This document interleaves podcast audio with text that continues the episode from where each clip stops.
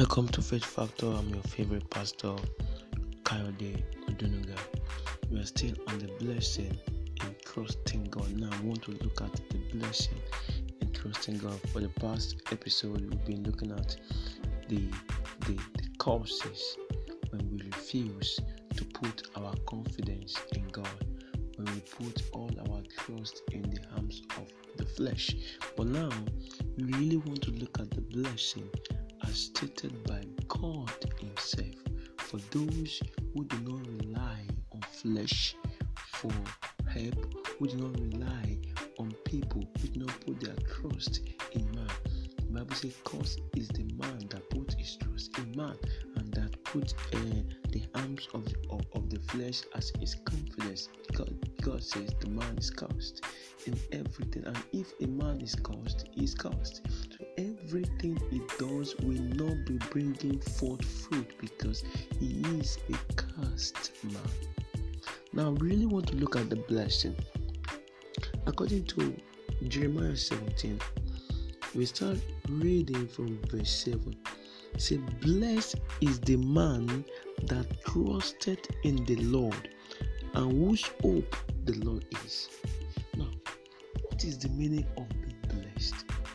The Bible says, when Jesus wanted to feed the 5,000, he took the five loaves of bread and two fishes and blessed them.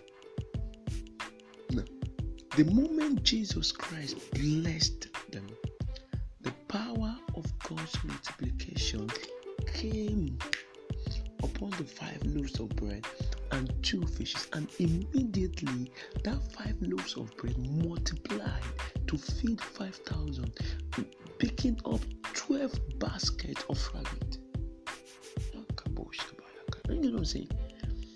Now, when in, in Genesis 1 verse 28, when God commanded the blessing upon Adam and Eve, He told them, Be fruitful and do what? And multiply. That means multiplication is part of God's blessing.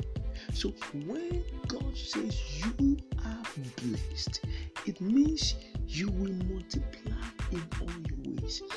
The little you have shall be multiplied. I don't know how many and by what times that God wants to multiply it, but I know that it will be more than enough for you. When somebody is blessed, such a man will be living in abundance. When a man is blessed, such a man will not know lack. When a man is blessed, such a man will have much more than he can ever imagine. And we'll be able to feed all the people. The one that is in the hands of that man will multiply. And all of a sudden, that which seems to be not enough will be more than enough because of God's blessing. God's blessing brings multiplication. God's blessing brings fruitfulness. God's blessing brings dominion. God's blessing brings uh, subduing the nation. So Jesus blessed the five loaves and two fishes, and all of a sudden it was more, more than enough for everyone, and they had all them, all of them. They had the Bible says they had and they had left one. They had so much. Look at it. Let's see Matthew 14, verse uh, 15. Matthew 14, sorry. Jesus said, verse 17, Matthew 14, verse 17, and they say unto him, We have here but five loaves and two fishes. He said, Bring them hither to me. And he commanded the multitude to sit down on the grass, and took the five loaves and the two fishes, and looking up to heaven, he blessed and brake and gave the loaves of his to his disciples, and the disciples to the multitude, and they did all eat. They did all eat and were filled, and they took up of the fragment that remained, twelve basketful, and they that had eaten were about five thousand men, beside women and children. See, on a normal day, five loaves of bread and two fishes cannot feed hundred people. Maybe it can go as long as feeding two or three people or four. Five loaves of bread, maybe four, maybe four people or five people will manage it. But because of the blessing of God upon five loaves of bread and two fishes that, that were supposed to feed only five people or four people or three people very well was able to feed 5,000 men aside children and women. So, in other words, the estimation would be like 15,000. How did that happen? It is the blessing of God.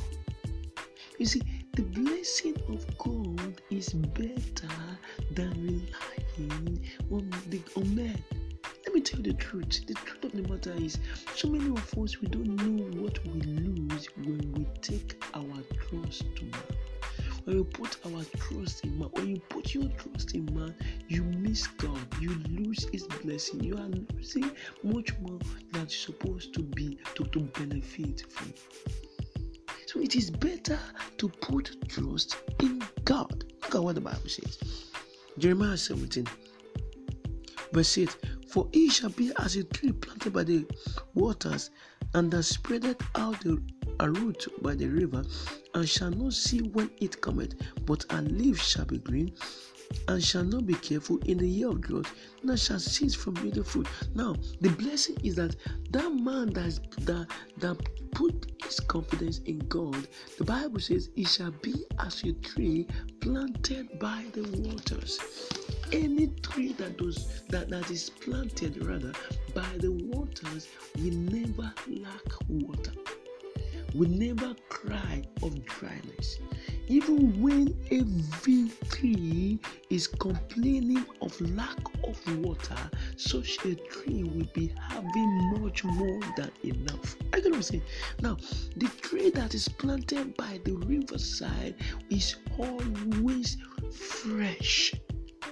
In other words, people might be saying there is recession.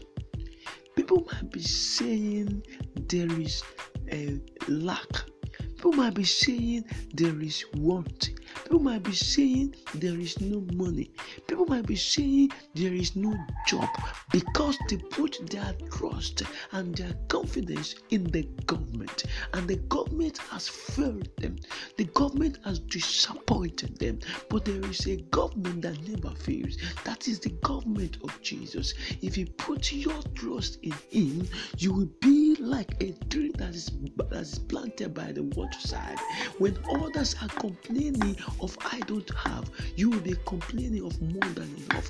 When others are saying there is casting down, you will be saying there's lifting up because you are not under the same economy.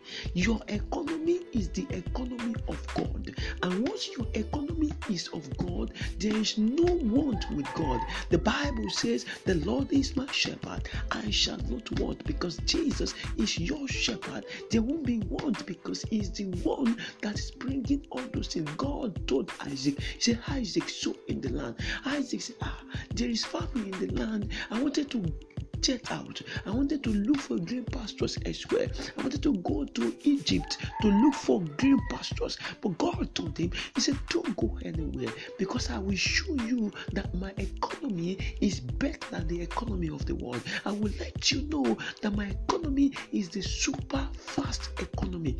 I operate in a different kind of economy. It's a soul in the land. There was dryness, there was famine. If you sow, you are just wasting your time. And when Isaac began to sow, they began to mock him. Say, This guy is useless. How can you sow in the famine? We all know that in the famine nothing grows. We all know in the famine you are just wasting your resources by buying seed to sow. But Isaac had received instruction from the Most High. He didn't even bother what people were saying, that he did not make sense. What he was doing was senseless, but he sold anyway, not because it made sense to him himself. It made sense because God told him to do it, and he did it because he obeyed God. The Bible says, if you are willing and obedient, you will enjoy the good of the land. So he did as instructed by the Lord. So Isaac sold in the land. The Bible said the same year Isaac reaped hundredfold. Those who were mocking him all of a sudden began to do what to rejoice with him. Those who were mocking him, they say, What is this guy mad? How can you go? We all know we have been doing this. You see, when God wants to move, when the blessing of God has come upon a man, it defies the the the the, the professionals' uh, instructions.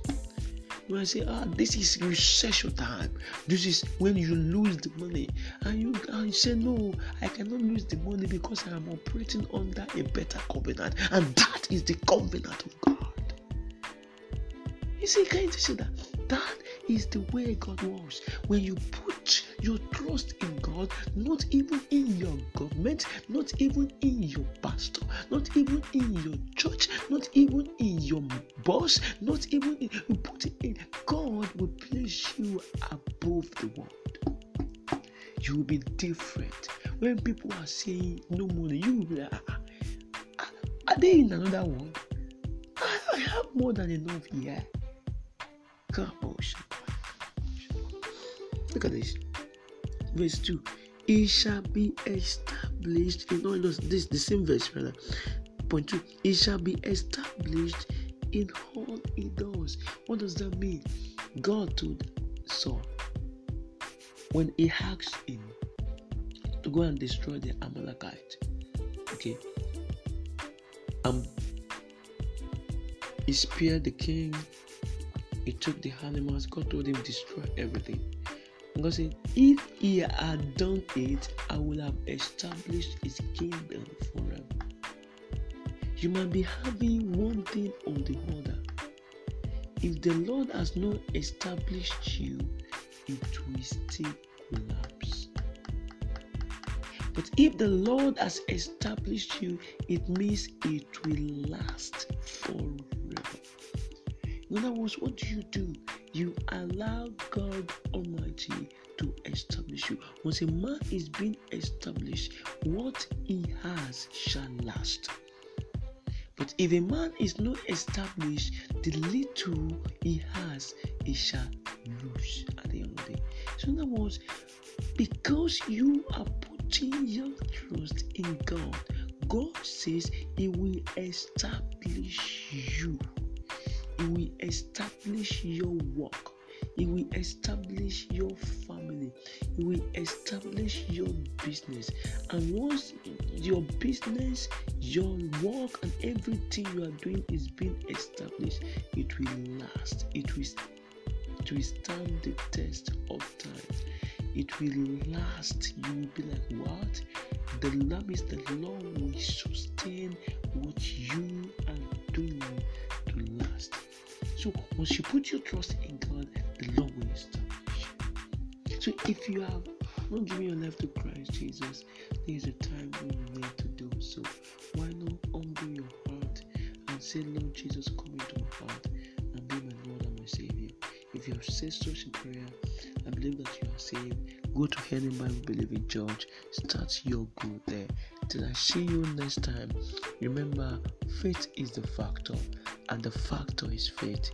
Be faithful.